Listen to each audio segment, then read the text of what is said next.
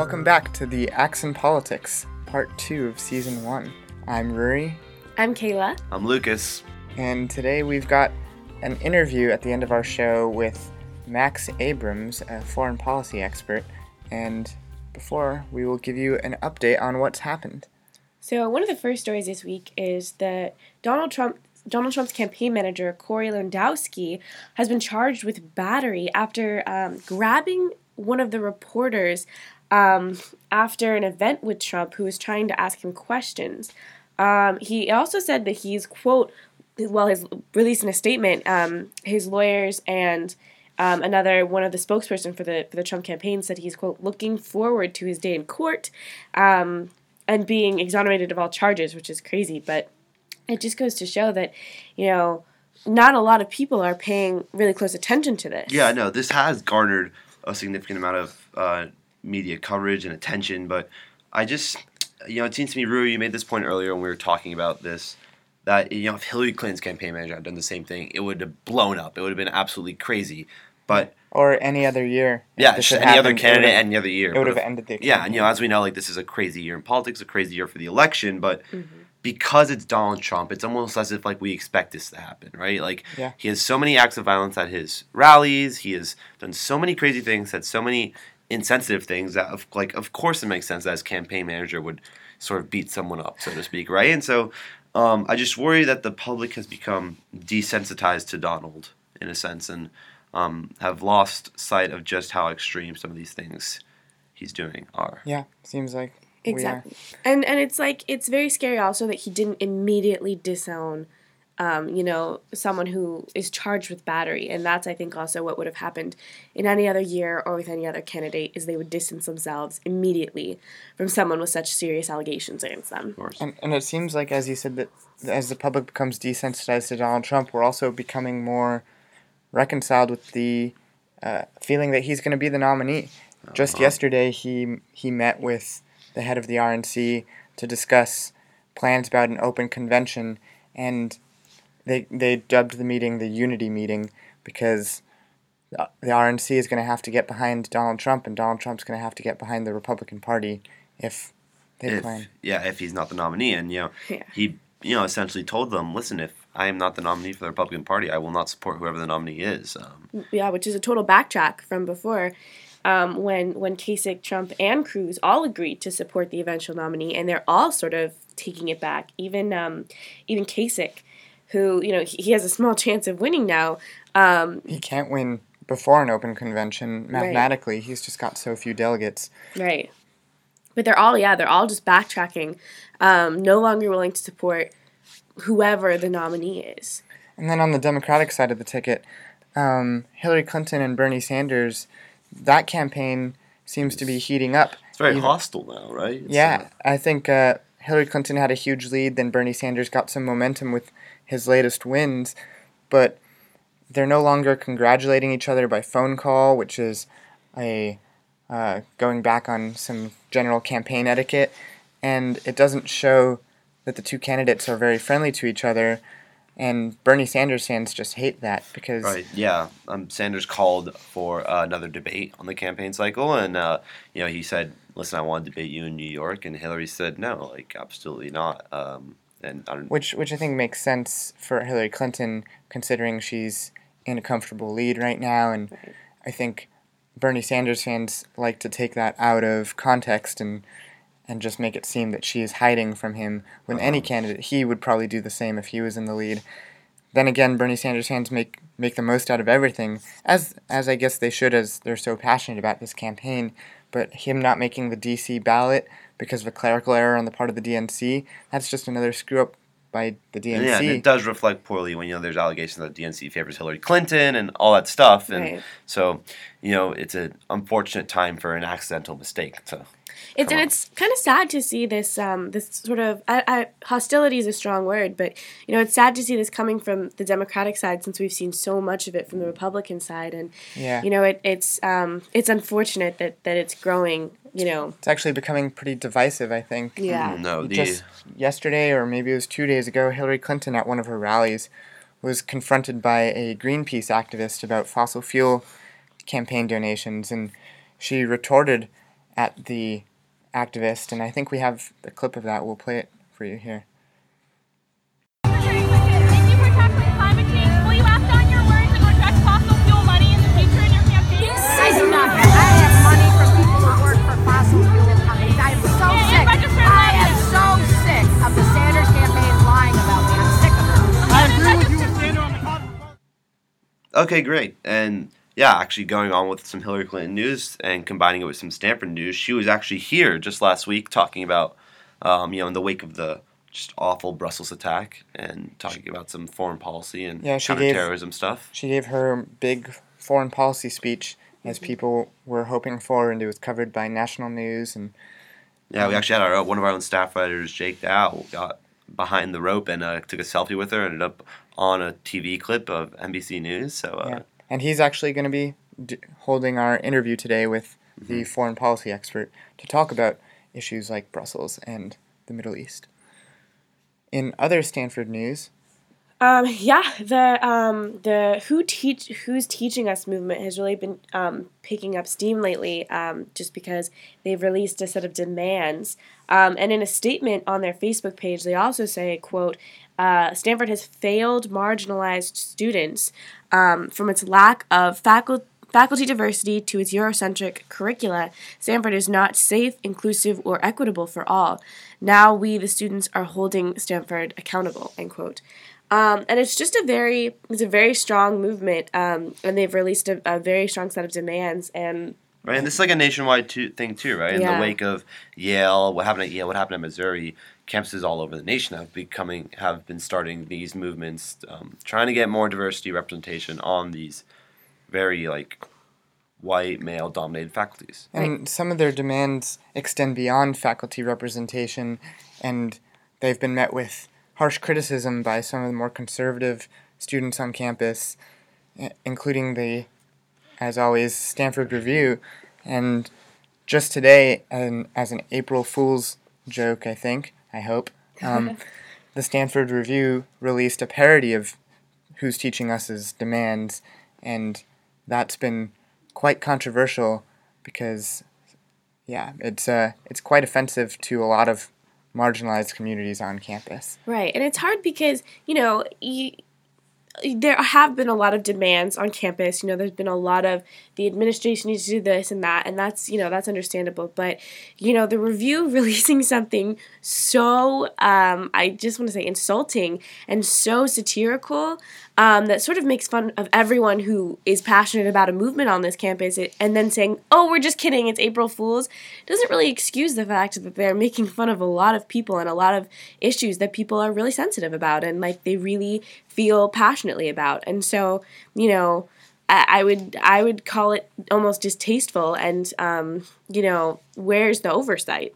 But they said April Fools at the end, so and the question is does that make it okay does it is it okay to say something completely offensive to someone and and then say oh it's April Fools but I can say whatever I want because you know I don't care if it offends you because it's April Fools and if you look at the comments, a lot of people took it seriously. Yes. There's some people with profile pictures of Confederate flags supporting supporting these pseudo demands, these fake uh, parody demands of who's teaching us, and they think it's hilarious. And I think when you attract that kind of audience, you have to start questioning what you're putting out there. Yeah, and also from like, just like a like as a publication, a strategic standpoint, I feel as if the review's been maybe trying to garner some credibility with the student body and so you know gain support for their petition for Western civilization. They're trying to like present the themselves Quad. that full moon on the quad. You know, they're trying to present themselves as a publication that like students can get behind.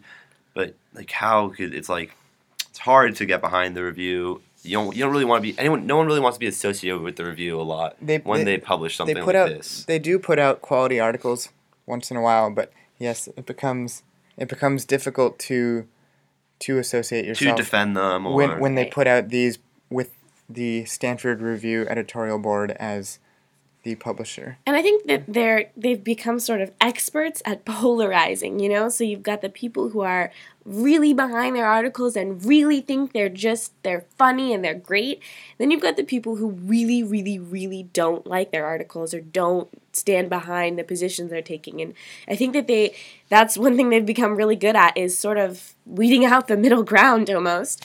Um, so that's sort of an interesting, you know, way that they publish. To retreat on the dialogue they claim to promote, the rational dialogue. But I think we value them here at SPJ because they do bring a necessary voice to campus that shouldn't be blocked out. Shouldn't be blocked out. No, And they so- and they yeah. Again, like we were saying, they they do publish some good articles that e- raise some excellent points, and uh, they're viewpoints that aren't necessarily always heard around campus, and at the same time, they're still important viewpoints. Um, Right. It's an interesting balance of new viewpoints and aggressive strategy of sharing those viewpoints. So, And we love having them on our show. if they'll ever come.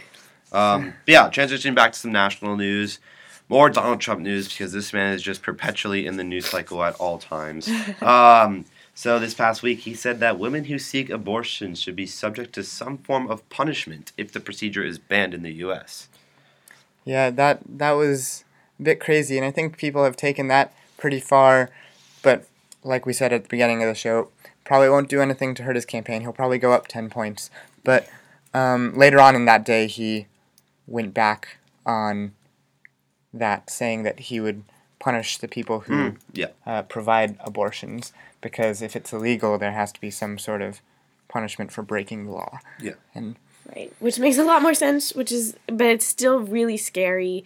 Um, it's still a really, just like two really scary statements from Donald Trump in one day, and it's when Not- he says punishments, yeah. You're thinking of Donald Trump, so that could mean waterboarding. You know, it's it's or not killing your families. it's not comfortable to to hear Yeah, Donald Trump say anything of that of that nature. Um, and I guess in our final piece of national news, just last week, um, it's probably one of the biggest things that happened last week, but I don't know if a lot of people have heard about it. domestically. Domestically, of course. Yeah, no, obviously. Um, North Carolina passed a law that ended anti-discriminatory protections for LGBTQ plus people. And the interesting thing about this piece of legislation, it's a state law, right? So it only applies in the state of North Carolina. Um, it was drafted, passed, and signed all in the process of 24 hours. So it was, you know, the state legislature called an emergency session and they created the bill, they passed it through, the governor signed it, and now it's a thing and it's received much backlash all across the nation. Governors from a variety of states, CEOs of a variety of companies have uh, actively denounced North Carolina and what they've just done. Um, so it's going to be really interesting to see what happens with this law. You know, the courts. It was there was basically a suit filed against North Carolina. Like I think, like uh, just like twenty, like 10, twelve hours after the law was passed. Um, it's going to be interesting to see what the courts do with this because they have yet to address um, sort of discriminatory discrimination against LGBTQ plus people. And the the backlash I think was received also by Georgia, who Yeah, vetoed the yeah. a so similar law. Georgia was about to pass a similar So, law, and Didn't think- want to deal with yeah, that. Marvel was actually saying like because Mar- Marvel filmed a lot in Georgia. They were saying if you pass this law, we're not going to film at all in your state anymore, and that's obviously like business for the state kind of. And so um, the governor, And I think a lot of activists also played a role in, yeah, yeah, for sure. Right. vetoing. Well, I guess we can just only hope that um, they find as much incentive as Georgia did to just get rid of something like this. Um, you know, hopefully businesses and other activists are, are putting the same pressure that um, on North Carolina as you know as in Georgia.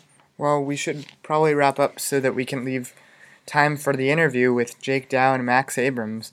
Um, and I hope you enjoy it, and We'll see you we'll next see you next week.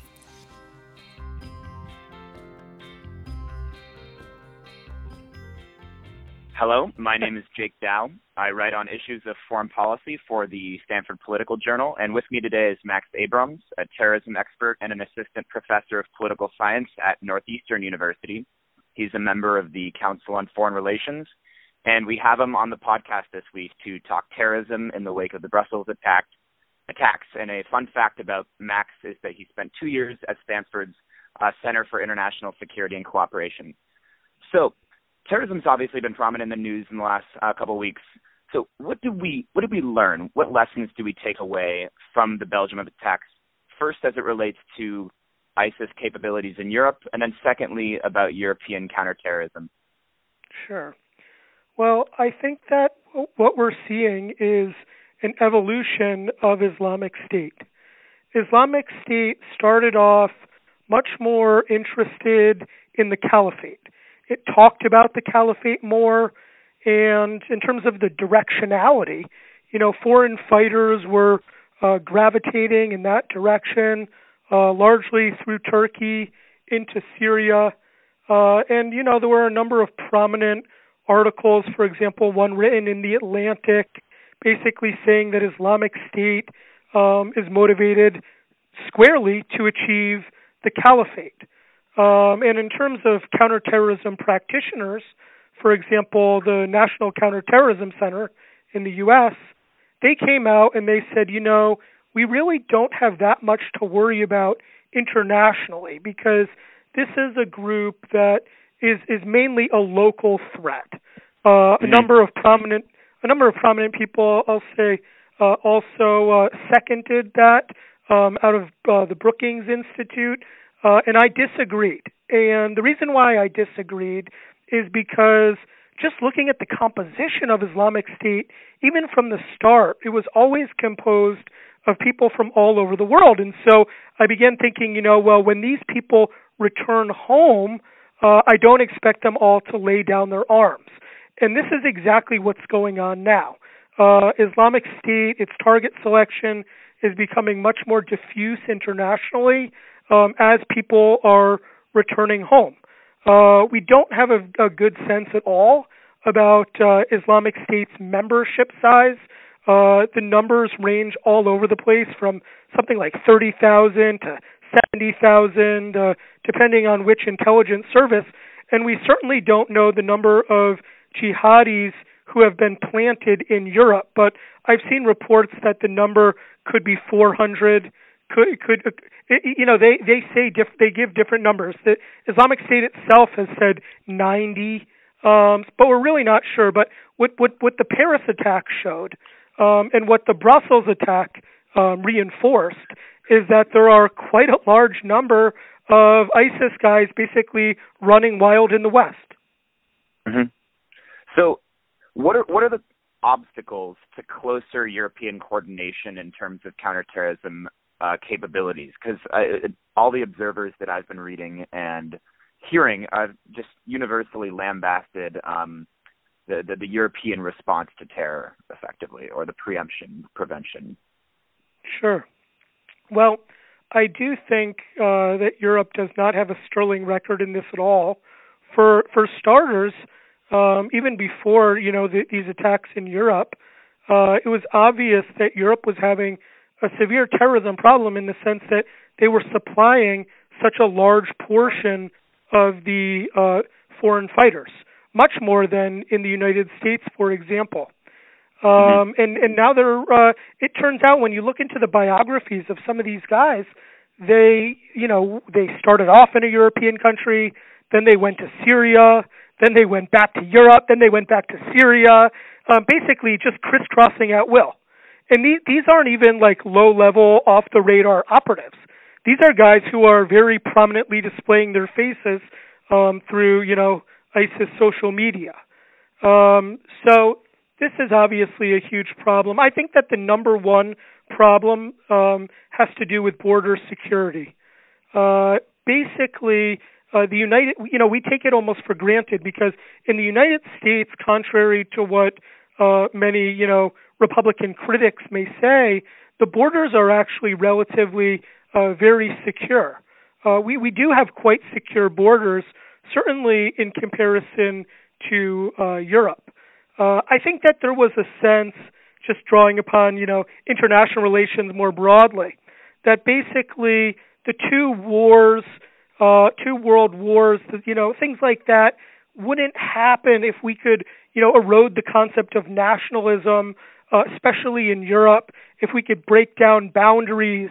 Um, and so globalization was seen as having, you know, a pacifying effect for Europe. And whereas I think that that may be true, it may be true um, at an interstate level, um, I don't think that it's true when it comes to counterterrorism. Um, and so this is a problem that is only really going to get worse, uh, exacerbated, of course, by the refugee problem. Um, and uh, I mean, the politically correct thing to say used to be, you know, that uh, you know these refugees are essentially ISIS free, um, and that we, you know, basically we could address this humanitarian imperative um, with uh, quite low security costs. Um, but the reality is is that the refugee problem uh, really is contributing to uh, ISIS's expansion into European countries. And unfortunately, we don't even find out about them often until there's another attack. Mm-hmm. So you've written about this. Um, I've seen uh, kind of previously, but can you tell our audience? So why do you think Europe has more of a problem with these really tight knit and effective terror cells than the United States does? Well, I mean, this is the golden question. Is peop- I mean, it's basically a, a truism in terrorism studies that we need to quote unquote address the root causes of terrorism. Mm-hmm. But that's almost, you know, a tautological statement because obviously, you know, it's totally vacuous. By definition, almost, if you address the root causes of a problem, um, you're going to, you know, mitigate it. Uh, the much more difficult thing to do is to actually identify uh, empirically valid root causes that uh, actually help us uh, make predictions about the kinds of people who will become terrorists. Um, so I, I believe that you're alluding to an article that I wrote uh, called for foreign in, policy, uh, yeah. For oh, for foreign policy. Interesting. I thought you were talking about a paper I wrote called "What Terrorists Really Want." Um, no, I was, I was referring yeah to the Yeah. to the uh, yeah what why I why the United States doesn't have the, the same terror problem. The uh, it was a couple of years ago, but Yeah, I mean, I, I mean, one explanation just to to link it back to the root causes is that it's sometimes said that Muslims in the United States are much more integrated. They're much more assimilated into you know the United States and American culture than uh, Muslims in Europe, um, and that basically variation in the sense of you know alienation of Muslims can help to predict their inclination uh, to participate in terrorism.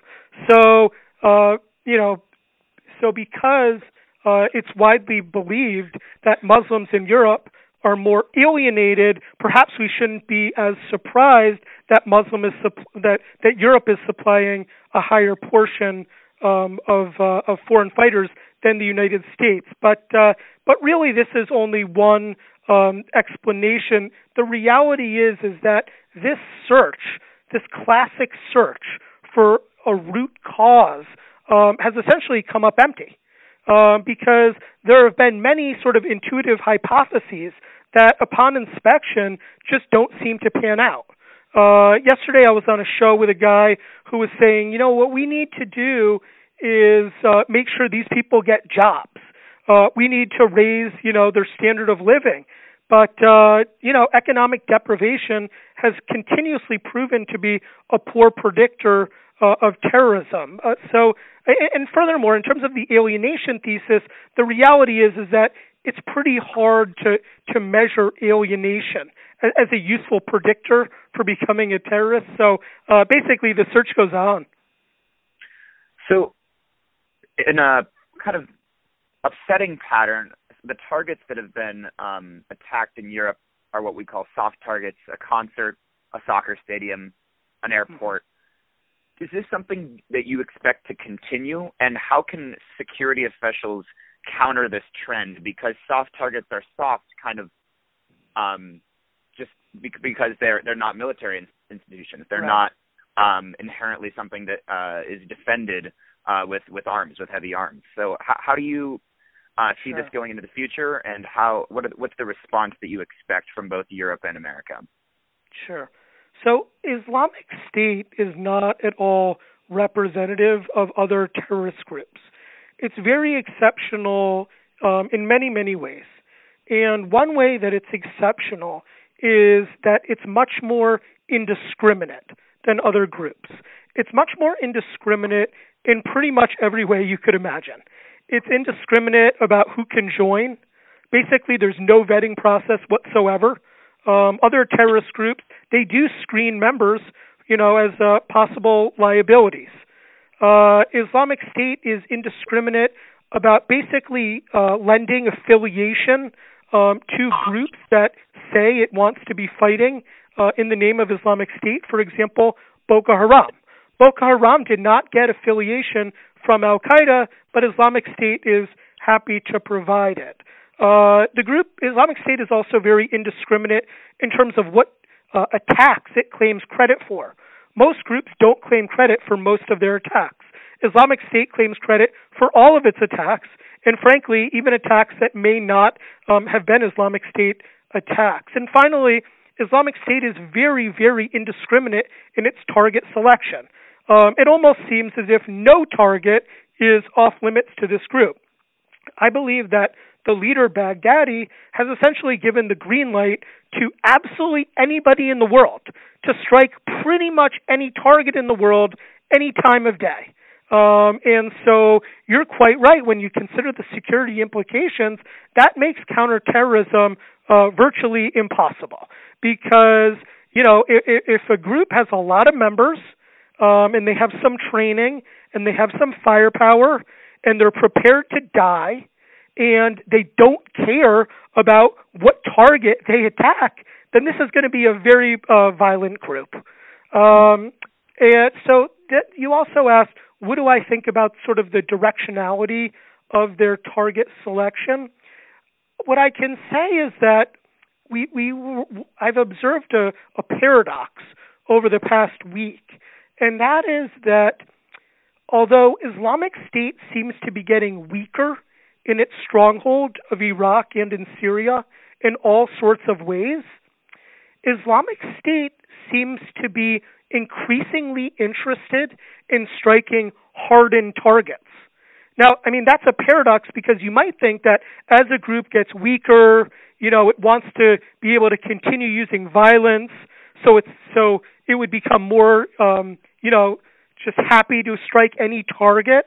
Uh, but uh, based on the information that law enforcement has recovered, for example, a laptop uh, showing, I believe it was, you know, where uh, Belgian officials live, um, an attack um, on the uh, Belgian airport, for example.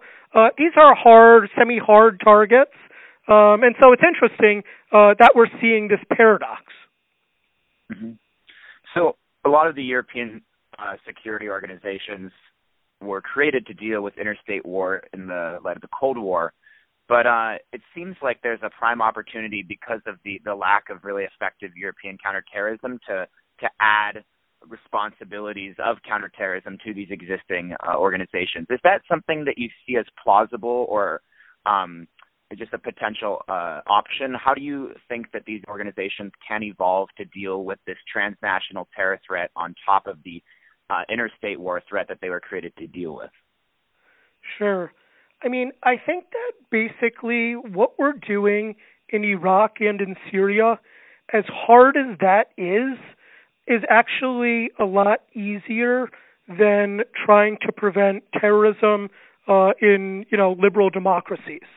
So I do I am optimistic that we're going to seriously degrade and ultimately destroy Islamic State in its stronghold um, by using all sorts of military instruments, you know, from predators to to bombers to to boots on the ground. Um, this is going to happen, but as it happens, the group is going to increasingly be under duress and essentially incentivized to decentralize because if it remains totally centralized in the face of all this opposition, um, it will it will you know die. Um, so the group is is metastasizing and spreading out into places like Libya and in Europe. Uh, and and the reality is is it's very very difficult to fight terrorists once you know they've reached a critical mass in your country, especially if it's a liberal democracy. Really, the key to counterterrorism, and this may seem obvious, is to prevent you know, the emergence of a large number of terrorists in the first place. The reality is is that once there are a large number of terrorists in a country, it's very, very difficult to recommend any concrete policies um, that could, you know, reliably pr- protect the population. So I do not envy uh, Belgian authorities. I don't know how many operatives are in that country, but it seems to be that that you know that there are continuous sleeper cells. It's very hard. Um, I think that the United States has done a good job um, at home, um, basically uh, thwarting a, a large number of attacks. Um, I do not fully understand how they do it. I mean, a lot of it is basically uh, undercover work, um, but it's difficult because in countries like the United States, we're really not dealing with a large number of terrorists. And in a way, that makes thwarting them harder because typically plots are thwarted by picking up on communications between members. Well, you know, if there's a couple, for example, um, you know, in say San Bernardino, or there's a lone attacker, uh, the likelihood of picking up on these communications is a lot, lot lower. So, regardless, really, of what uh, countries in the West do, uh, we will not be able to completely snuff out, um, you know, the lone wolf threat.